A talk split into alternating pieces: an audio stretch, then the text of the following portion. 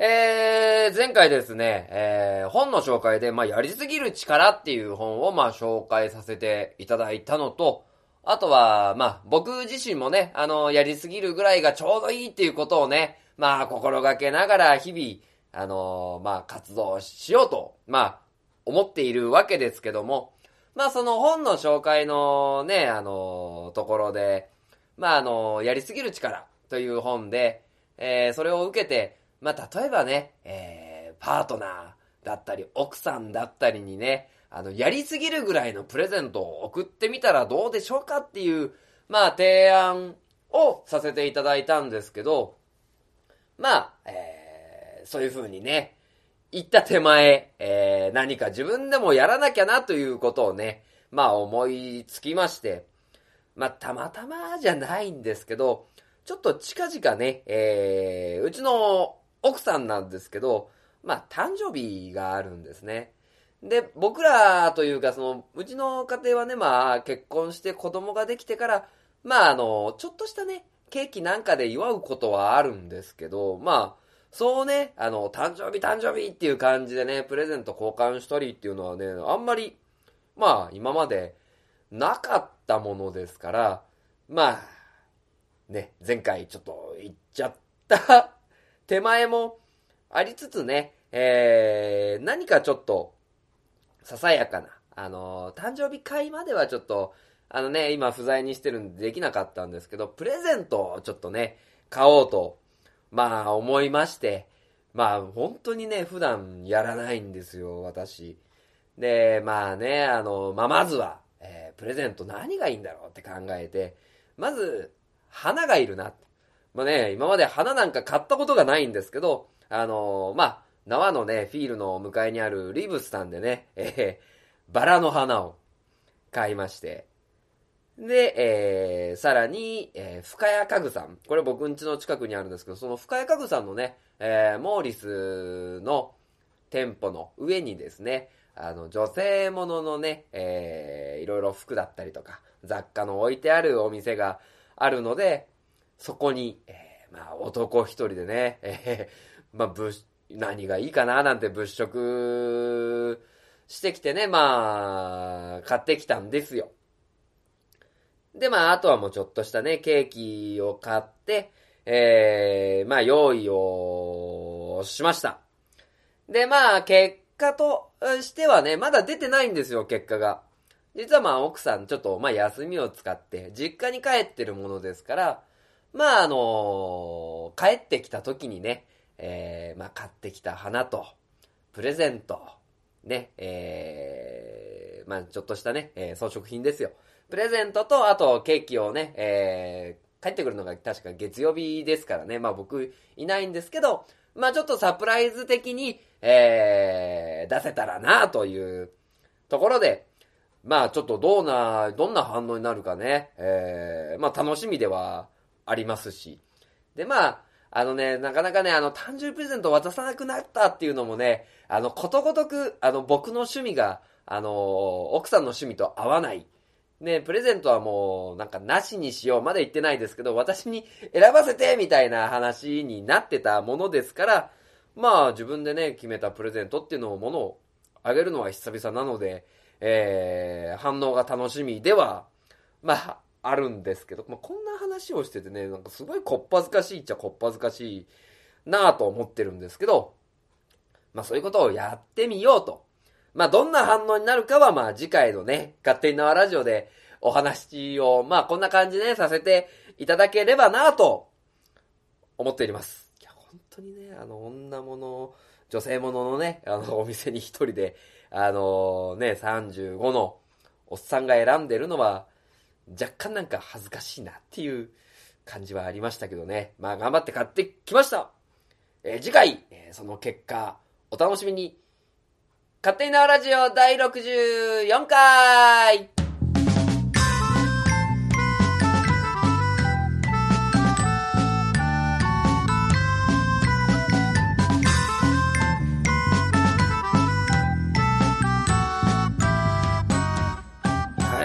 ざいました。では、えー、今回もね、あの、次回のね、あの、奥さんの反応をお楽しみに。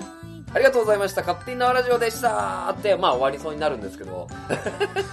これからなんですよね。えー、改めまして、勝手に縄ラジオパーソナリティの書店ボーイでございます。今回もよろしくお願いいたします。まあ、でもね、えー、久々に、えー、プレゼントとか買うの、意外とね、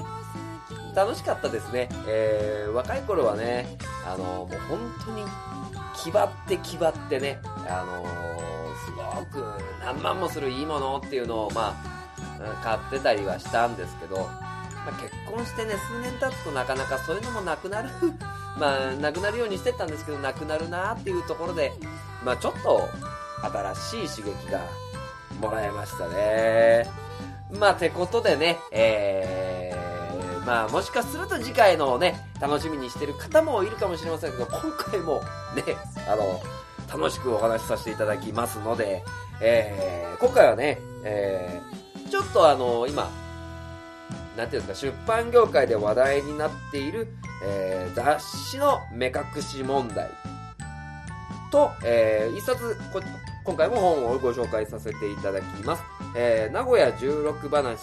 かな、え、16話かな？ちょっとあれですけど、名古屋16話、え、吉川トリコさんのご本を紹介させていただきたいと思います。では、えー、その他ね、あのー、東海市、愛知県知半島情報満載ですので、ぜひぜひ最後までお聞きください。では、えー、この番組は愛知県東海市に住みます書店ボーイが勝手にお送りするラジオです。スタートしまーす。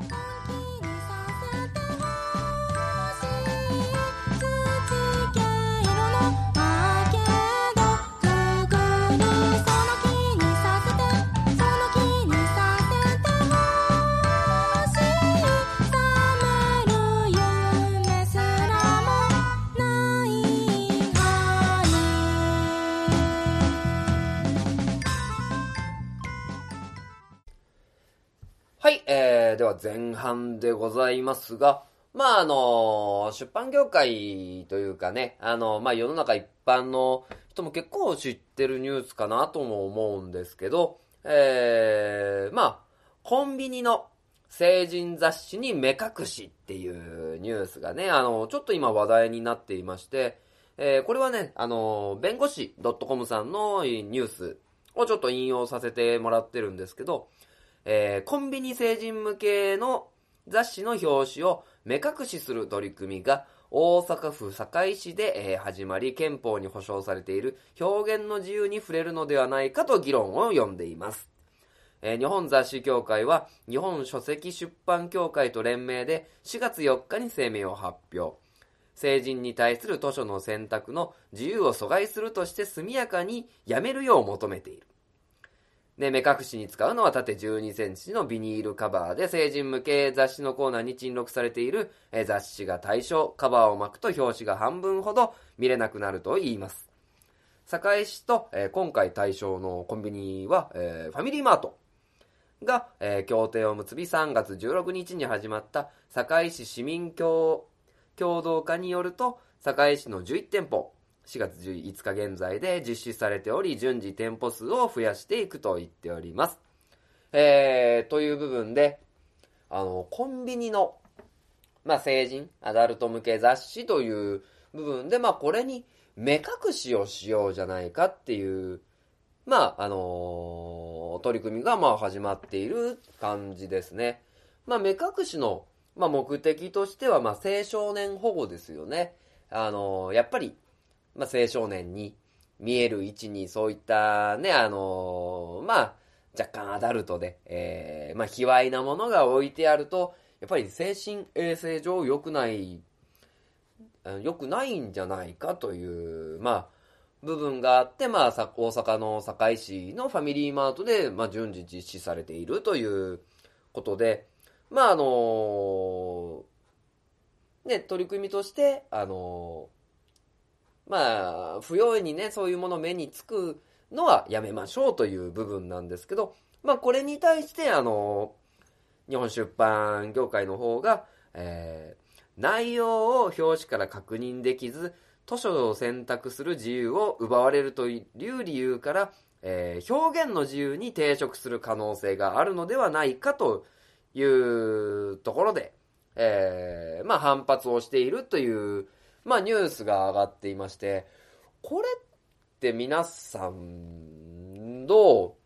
思われるのかなと、まあちょっと思ったり、あと僕個人としてもね、まあこれって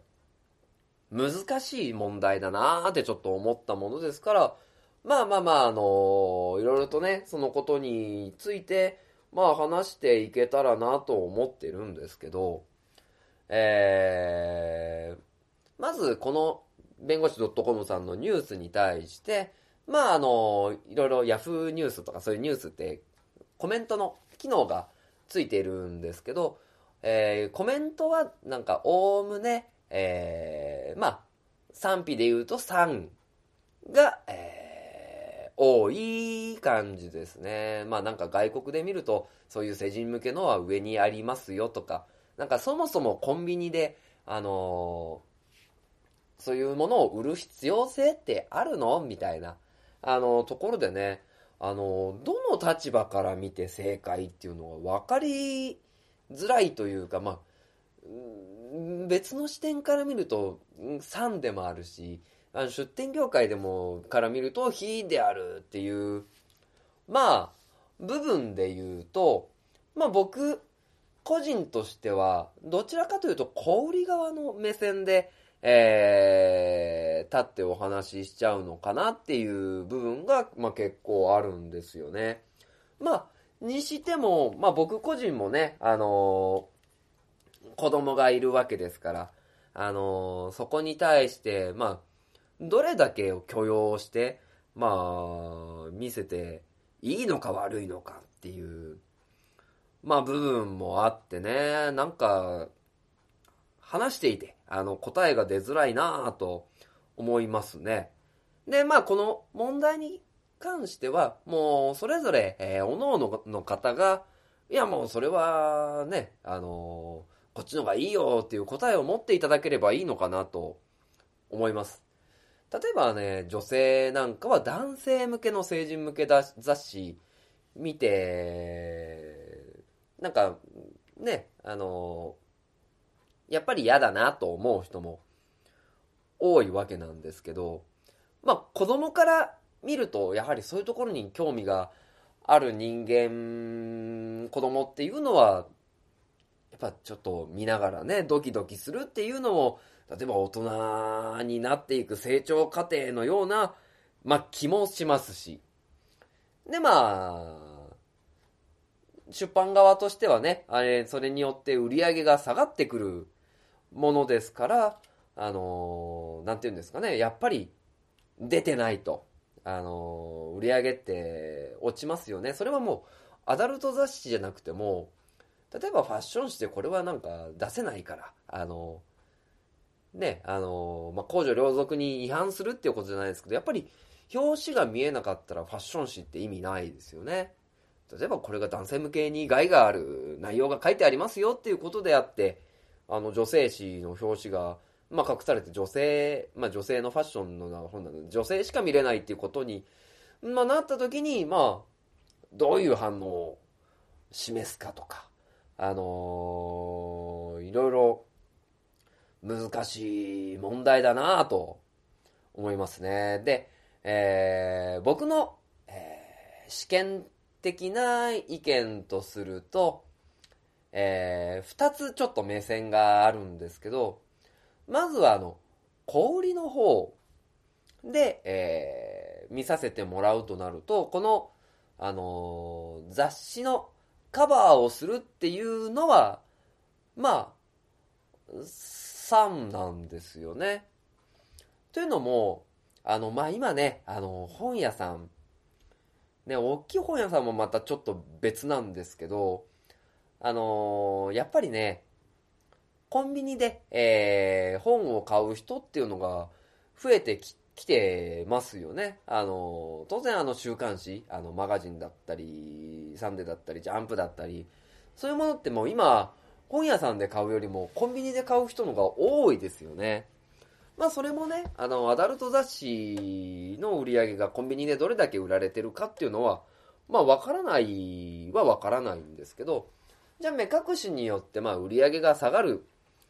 っていうところをまあ考えると、まあ目隠しして、あの、選べなくなって、じゃあそういう風にね、選んで買いたい方っていうのが、まあ、普通の書店だったり、まあ、それこそね、あの、アダルトの、まあ、ショップで、えーあの、ちゃんとね、隔離されて男の、男性の、えーごめんなさい、大人の人が見るっていう部分で、あの、選んで買えるようになれば、なんか結構ね、適材適所で買ってくれるのかなっていうのも、まあ、あったりしますので、まあ、僕はもうどちらかというと、コンビニで本を買うのをやめて、書店で買ってほしいなって思ってるタイプなので、まあ、こういう風に見れなくなるとか、あとはね、あの、週刊誌にカバーとか、紐がしてあって見れなくななってるから、あの、購入するっていう動きには、まあ、賛成ですね。まあ、なので、この、ここで、えー言われている表現の自由だったりとか、あの、青少年保護のために見てもらうっていう観点とは、まあ、違ってね、あのーそういったところと別の部分で結構賛成なのかなっていう、これはもう小売りの側から、えー見た話になってくるわけですけど、えー、子を持つ、まあ、親としてはね、まあまあまあ、これに関しては、あのー隠しすぎも良くないかなっていう気持ちがまあ結構あって、でまあ当然ね、あのー僕自身もいろいろ自我が出てきて、えー年齢も上がっていくにつれてそういうものに興味が、まあ出てくる年頃になってきてね、あのーなんか、当然ね、あの、年齢指定がされてるものは買えない。ながらも、そういうのを見ながら、あのーいろいろ、まあ、想像していったっっていう部分で言うと、まあね、逆にまあ、雑誌の目隠しをしたところで、あの、今ね、あの、ネットを開いちゃえば見えちゃうっていう感じがあるので、まあなんかそこをね、もうちょっと目隠ししたらいいのかなとも思うんですけど、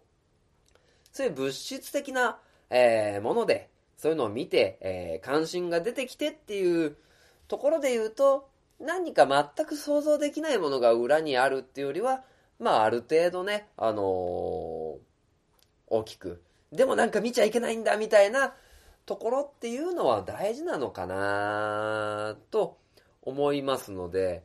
まあまあ今の成人向け雑誌ってね、まあ昔に比べてあのすごい変わったんですよね。あのまあちょっとこれはね、あの男性から女性に向けてっていう目線だけになってしまうんで、今の時代性とはちょっとまあ合わない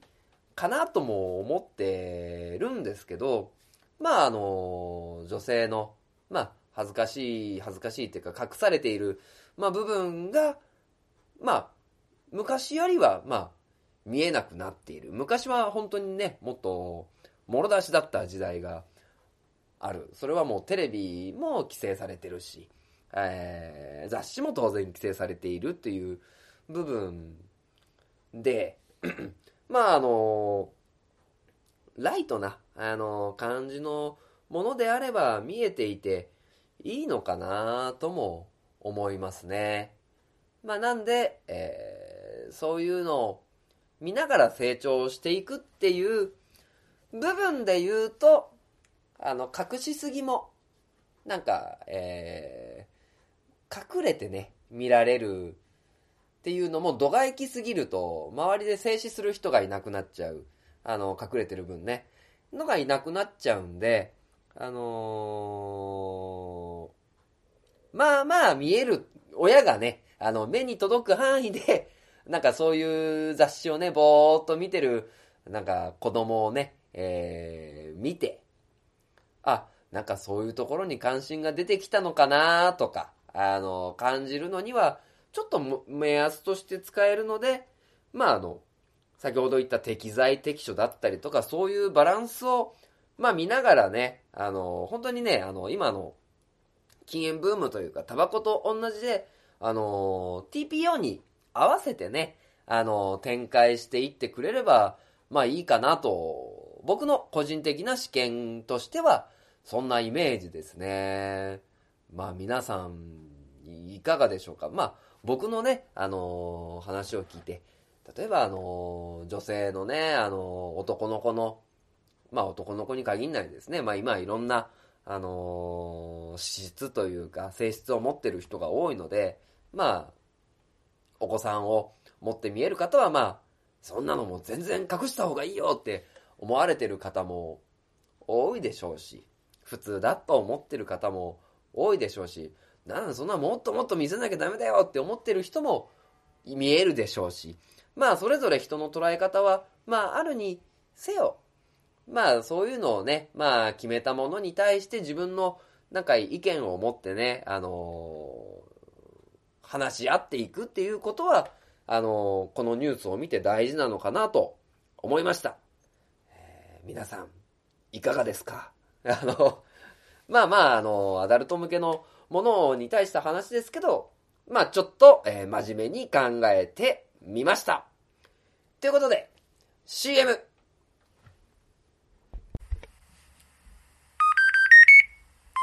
縄ラジオ縄書店ボーイの花本が上手になりたいのコーナーはい、ということで、えー、まあ、毎度おなじみのミニコーナー、書店ボーイの花本が上手になりたいのコーナーでございます。まあね、えー、これをやってて、花本が上手になっているのかどうかっていうのは、まあ、若干ね、謎な部分も、あるんですが、まあね、えー、今回もね、あの、YouTube に上がっている、まあ、フリー音源から、えー、今回はね、歌物ですね、えー、女性ボーカルが歌っているものに合わせて花本を叩いていこうと思っております。あの、魅惑のね、魅惑の、えー、花本の、魅惑の花本の？花本の魅惑の音に、よいしろということで、えー、まあ、えっ、ー、と、今回もやっていきましょう。では、スタートします。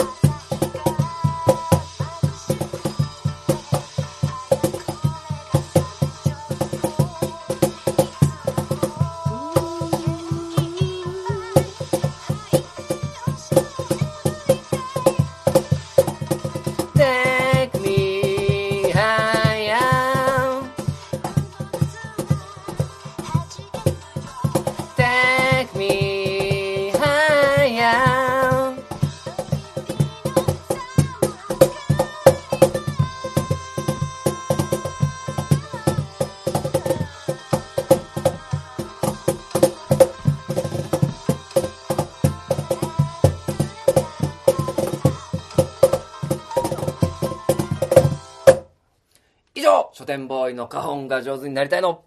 コーナーでした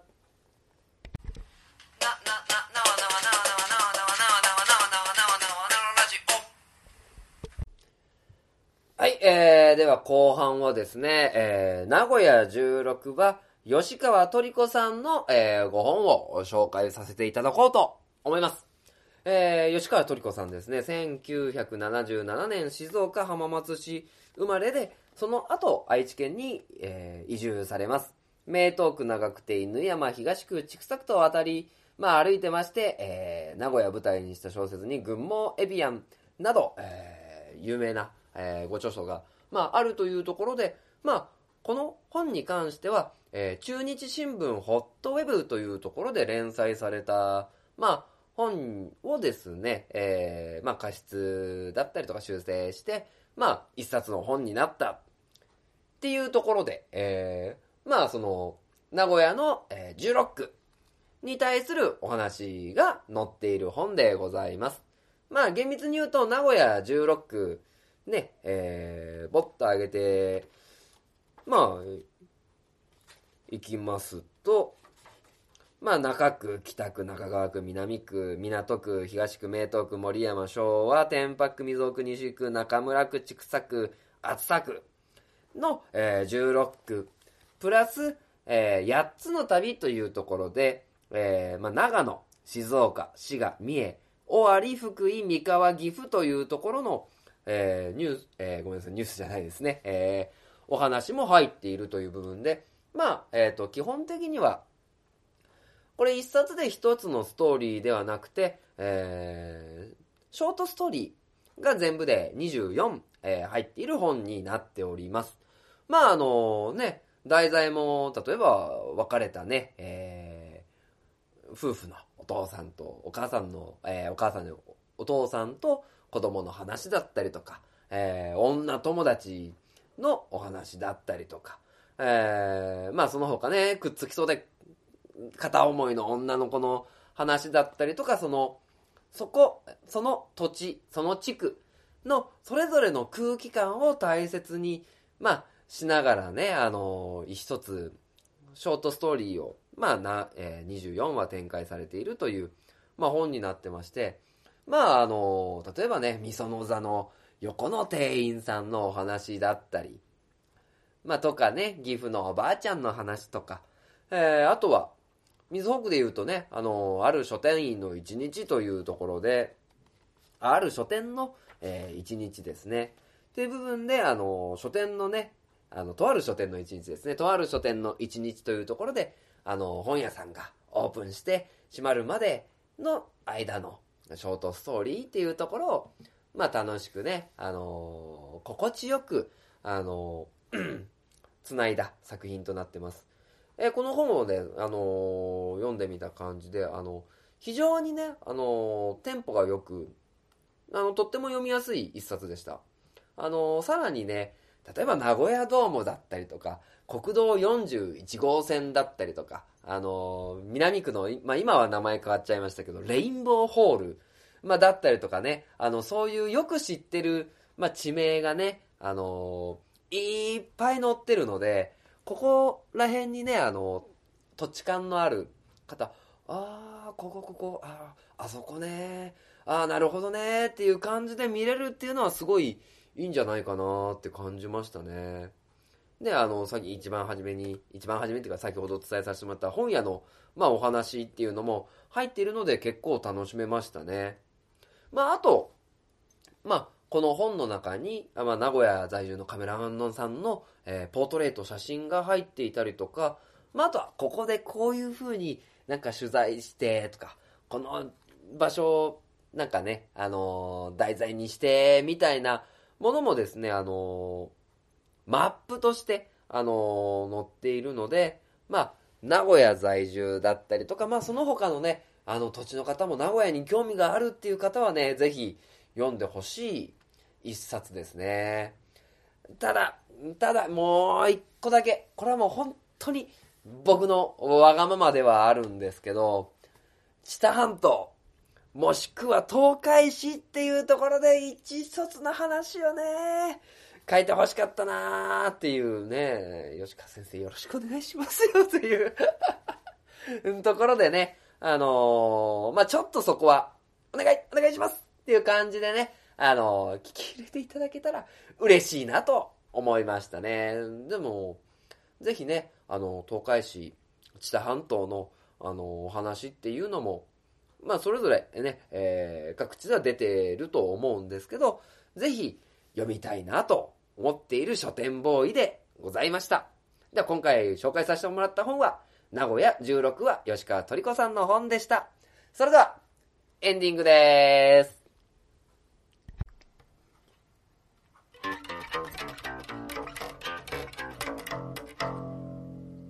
勝手なラジオ。はい、それでは勝手に縄ラジオエンディングでございます。まあまあ、あのー一番初めのね、えー、オープニングにお話しさせていただいた通り、まあ、あの、奥さんがね、どんな反応、あの、誕生日プレゼントに対してね、どんな反応をしてくれるかっていうのはね、えー、本当に楽しみだなと思ってる感じではありますね。まあ、あのね、えー、ここで、えー、ラジオで話してるけど、奥さん伝わらないのって思うかもしれないですけど、奥さんね、あの、僕のラジオ聞かないんで、あの、そこら辺は、あの、真面目に、素のね、リアクションが見れるかなと思いますね。まあ、あとはね、女性ものの、もの、ね、あの、アクセサリーとかね、あの、まあまあ、前々から趣味が合わないって言われてたぐらいなんで、まあもう、今回のテーマは、もう、息子が見て、奥さんがそれを身につけて、あのママ可愛いって言ってくれるような感じのものを若干選びました。まあそうすればね、あの、嫌な気はしないでしょう。あの、まあ、ちゃんとね、えー、予防線を張ってるところが、あの、やりすぎらしからぬところではあるんですけど、まあ、えー、喜んでくれたらなと、まあ、思っております。まあ、あんまりね、あの、それにね、あの、ラジオでね、アダルトの話をするのもね、まあ、微妙なんでね、まあまあ、抑えめに、まあ、行こうかなと思っております。ではですね、えー、今回も、えー、知多半島、そして東海市のイベント情報というところなんですけど、まあちょっとね、今回あの、スパンがまあ1週間前というところで、まあちょっと被ってはいるんですけど、まあ再度、えー告知させていただきます。では、えーまずですね、大府市4月30日から5月1日、えー大倉公園のつつじ祭りがございます。まあ、イベントだったり、写生大会だったり、バザーもありますので、皆様、えーこぞって参加していただければと思います。そして、えー東浦町4月16日、おたい祭りというところで、まあ、おたい行列が始まります。えーこちら桜のライトアップと、いろいろとロマンティックなものもあります。射程写生大会だったり、イベントも、え同時に行われますので、ぜひご参加してみてください。そして、え4月16日から5月8日、こちらは半田市ですね。えー、半田運河の鯉のぼりということでね、半田運河に一斉にバーッと鯉のぼりが乗ってますので、えー皆様、お立ち寄りしてみては、えーいかがでしょうか。えーそしてですね、えー東海市ではですね、4月23、24、えー午前10時から17時、えー暮らしの、どんでん広場でね、えー暮らしの広場アルトゥーエンということでね、今回3回目、4回目ぐらいやってるんですかね。あの、